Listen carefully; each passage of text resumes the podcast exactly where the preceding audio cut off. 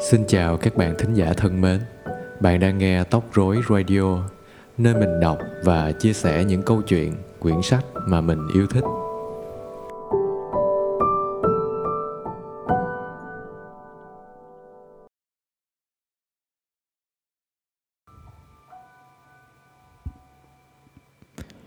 Hôm nay mời các bạn đến với tác phẩm Nhỏ Nhan. Bọn họ có bốn người – nhưng họ làm ầm ĩ bằng 10 người khác. Nhờ họ, cái tiệm ăn thưa khách này có vẻ đông người. Thực ra có cái tiệm ăn nào giờ này mà lại không thưa khách. Bữa điểm tâm đã quá rồi, bữa ăn trưa thì còn chưa tới. Huống chi lại là một buổi sáng thứ hai. Một vài người lẻ tẻ vào đây đều là những kẻ vội vàng. Họ mãi mốt uống một ly cà phê, ăn vài cái bánh, hay một bát mì, rồi lại mãi mốt ra, cái tâm ngậm trên miệng để vừa đi vừa xỉa. Chỉ có bốn người này là có vẻ ung dung, họ ăn uống nghê nga, vừa ăn vừa cười đùa, trò chuyện, có khi lại ngâm thơ nữa. Chỉ vì họ là những chàng trai trẻ tuổi, thích làm ngang, họ nằm khàn ra ở nhà suốt cả ngày chủ nhật, để thứ hai mới rủ nhau đi phè phỡn như thế họ cho là ngược đời, mà ngược đời thì thích lắm. Thực ra, họ ngược đời chỉ vì không có cách mà theo dòng đời. Giang là một học sinh nghèo nghèo đến nỗi không đủ tiền để đến trường. Chàng học nhờ bài của bạn và xem thêm trong thư viện. Tá thì suốt ngày ngẫm nghĩ dự định mở một trường tư, tốn có đến vài ba vạn bạc để tối dẫn thân đến một nhà giàu, kèm mấy đứa trẻ học thêm, kiếm mỗi tháng vài chục trả tiền ăn, tiền chặt dù thì đang tìm chỗ bán lấy bạc trăm những tiểu thuyết mà chàng còn đang mang ở trong đầu, hồ sẽ mở một nhà xuất bản thật to. Hiện nay, chàng hãy cặm cụi viết suốt những truyện ngắn, truyện dài, bán với một giá rẻ mạt cho những nhà xuất bản buôn văn họ là những kẻ đợi thời cả bốn đều mặc chểnh mãn như những kẻ không quan tâm đến cái đời vật chất. Họ khinh cái số đông loài người. Tội gì đi chơi vào những lúc phố đông người? Họ cố tránh cái bọn người tầm thường đi lại như mắc cưỡi. Mà nếu không tránh được, thì họ sẽ ném ra trước mặt họ cái vẻ ngạo nghễ của một cái đầu xén hơi ngắn và không cần mượt, của một bộ quần áo giản dị mà có lẽ là đã nhầu của một cái ngực không ca phát, phành ra đón gió. Nhất là của một cái mặt không phì độn, không trắng trẻo, nhưng khinh khỉnh, mỉa mai và chế nhạo. Thì có thể cái mặt của bốn chàng trai trẻ ấy là một thứ vô cùng cà khịa. Như thế, họ cần gì ra phố? Khốn nổi, họ cần gặp nhau và trò chuyện với nhau.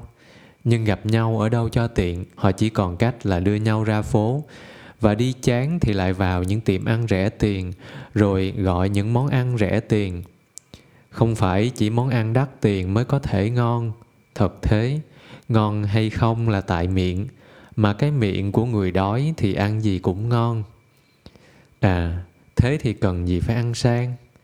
Này, chỉ à, dăm ba hào chỉ, cùng lắm là đồng bạc họ có thể đãi nhau một bữa ăn ngon lành bằng một bữa ăn đàng hoàng chục bạc như trong cửa hàng cơm tây.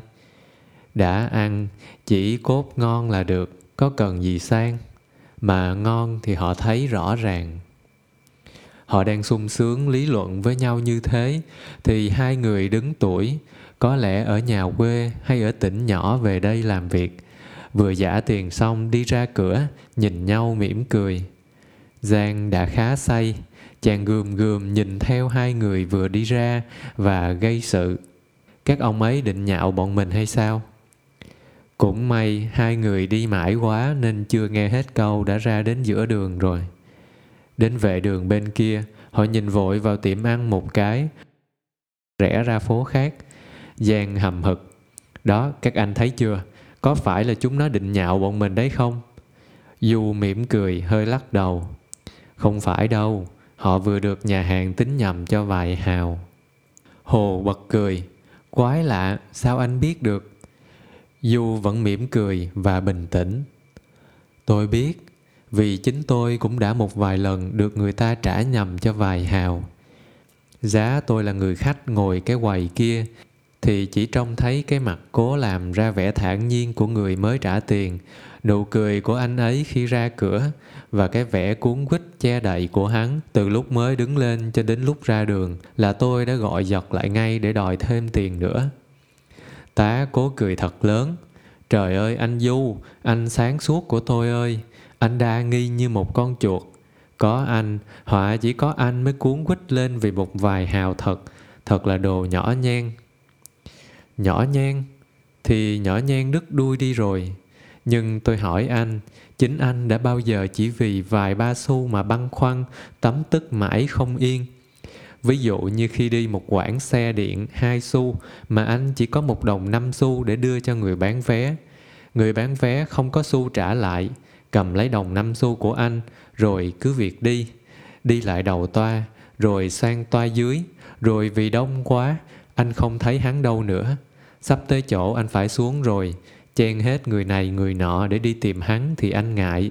Ngại chen lớn, nhưng nhất là ngại tỏ ra anh là một người chắc lép, người nhỏ nhen.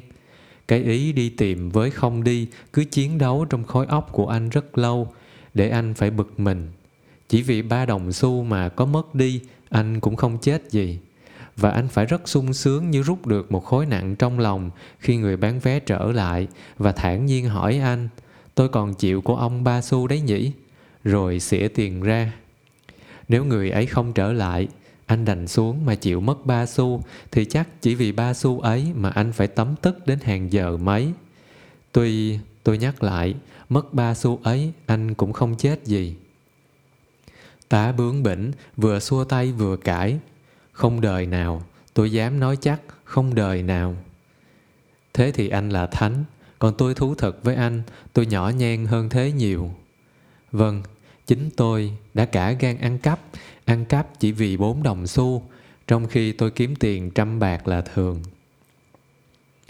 Và Du kể, hồi ấy tôi ở Sài Gòn, một cái thú nhỏ nhặt của tôi là chiều chiều dạo qua chợ Bến Thành, mua những tờ báo mới và một vài quyển sách.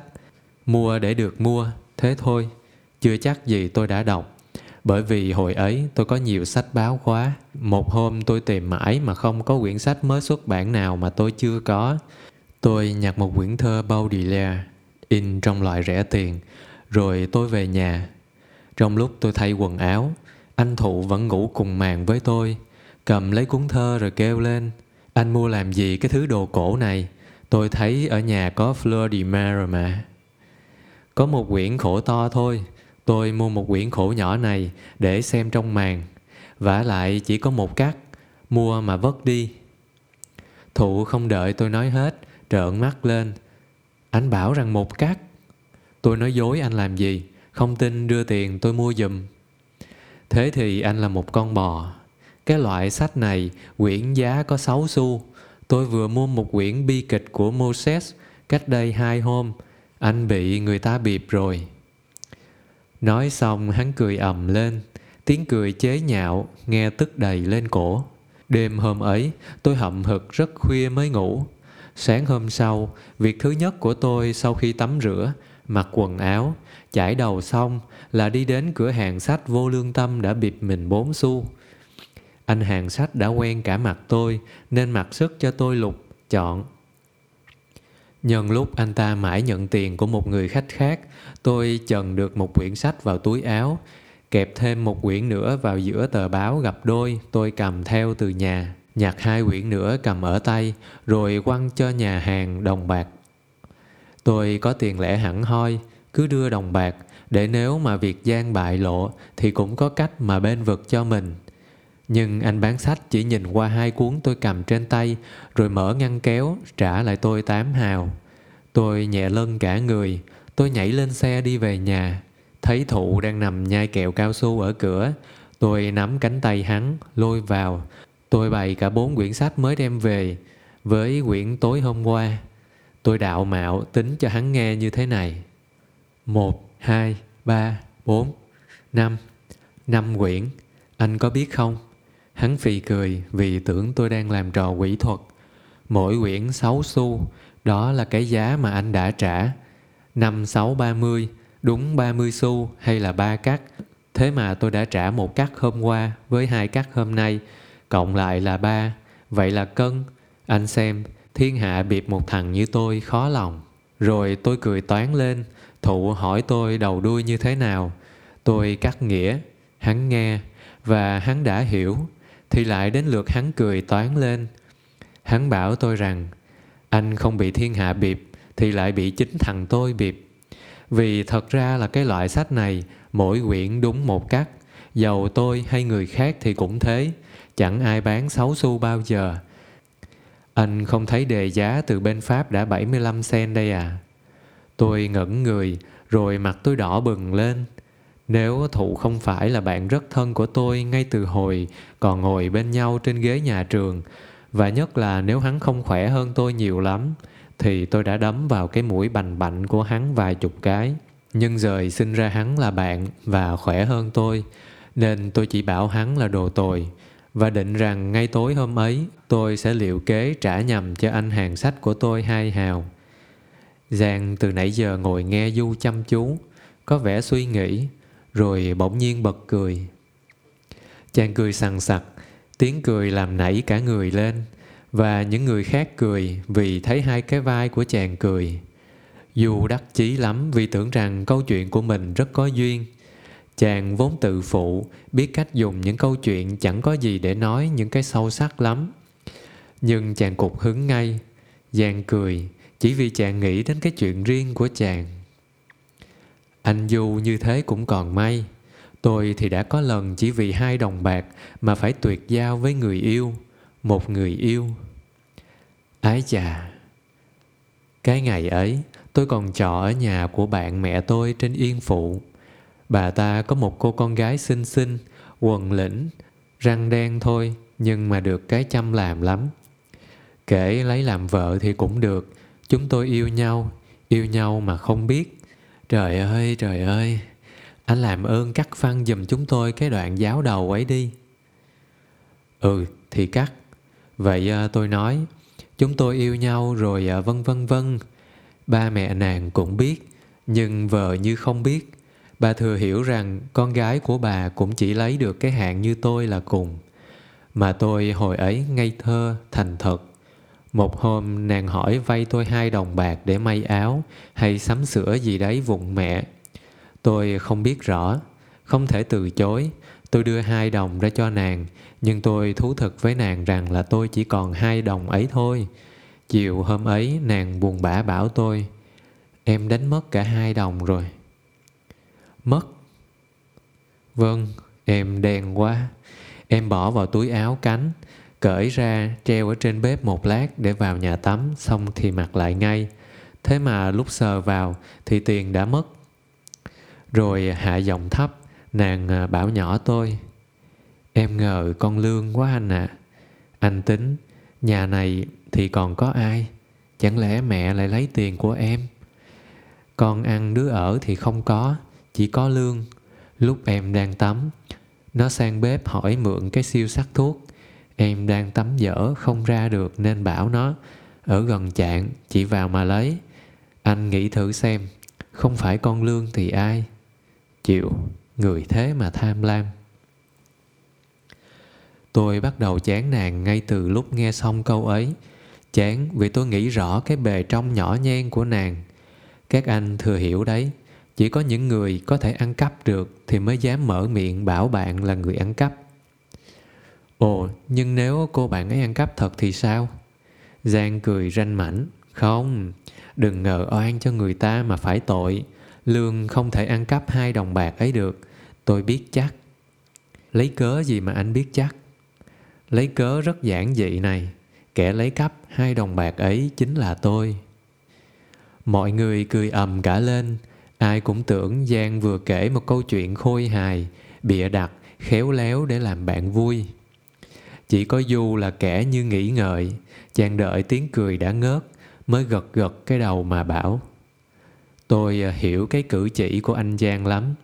Chắc sau khi anh đưa tiền cho nàng rồi thì anh hối hận. Anh cũng túng. Anh còn những món cần không thể tiêu. Hai đồng bạc mà mẹ anh đã phải đổ rất nhiều mồ hôi mới có thể làm ra được. bà đã phải thắt lưng, buộc bụng, ăn đói, mặc rách để cho anh. Chính anh cũng phải nhịn đủ thứ để không nó tiêu đi nhanh quá. Mà nàng, nàng tiêu vào những việc chẳng cần cho lắm. Một cái khăn, một đôi xanh đan, hay có lẽ chỉ một hộp phấn, hay là vài lọ nước hoa, chưa biết chừng. Mà nàng đã tiêu đi thì cố nhiên là không bao giờ có cái sự trả anh. Mà có nghĩ đến thì cũng không móc đâu ra tiền để trả. Anh thấy hy sinh vô lý, rồi thấy nàng vô lý, rồi muốn hỏi nàng đòi lại, nhưng ngượng miệng. Anh do dự rất lâu, rồi anh quả quyết, anh xuống bếp, giả thử anh gặp nàng ở đấy, vì tất anh đã có can đảm nói. Nhưng may cho anh, nàng đã vào nhà sau để tắm rồi, chỉ có cái áo của nàng ở đấy. Trống ngực anh thình thịch, anh nhìn vào cái túi, anh nhìn vào cánh cửa, anh nhìn thở, anh lại gần cái áo và lấy số tiền của anh. Giang đứng phát lên, chìa tay ra, cúi mình trước mặt Du. Khá thật, đáng là tri kỷ của ngu đệ vậy. Mọi người cười rộ lên. Hồ từ nãy đến giờ chỉ ngồi nghe, rụt rè đặt một câu hỏi. Cũng có lẽ anh Giang cũng không đến nỗi chi ly quá thể. Anh chỉ nghĩ rằng nếu nàng tiêu hai đồng bạc ấy thì ái tình sẽ mất cái tính thiên liêng, nàng sẽ không còn trong trẻo bởi vì nàng có vẻ như ờ, làm tiền. Anh quả là một nhà tiểu thuyết chân chính đấy. Nhưng tá bỗng chán nản như một nhà đạo đức, nhắm chặt mắt lại, lắc lư cái đầu kêu.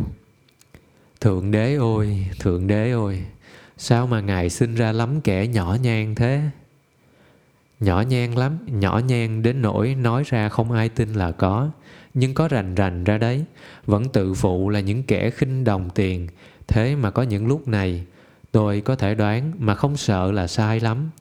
Bây giờ đây, trong cái bụng của anh nào chẳng hơi lo rằng mình sẽ phải bỏ tiền ra mà trả bữa ăn và thầm mong cho người khác đứng lên trả trước.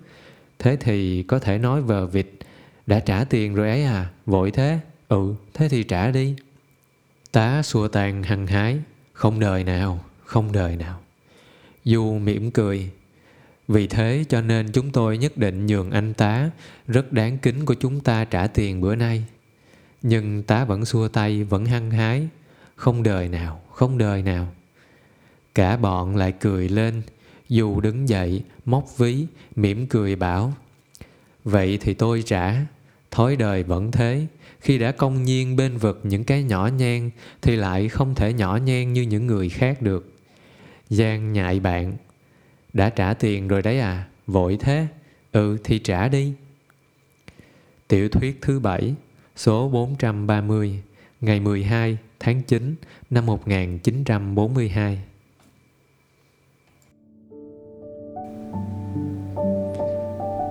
Cảm ơn các bạn đã chú ý lắng nghe và nếu các bạn có ý kiến đóng góp hoặc yêu cầu thêm, vui lòng gửi về trang Facebook Mùa Tóc Rối.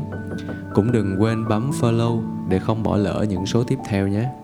Còn bây giờ, xin chào và hẹn gặp lại các bạn.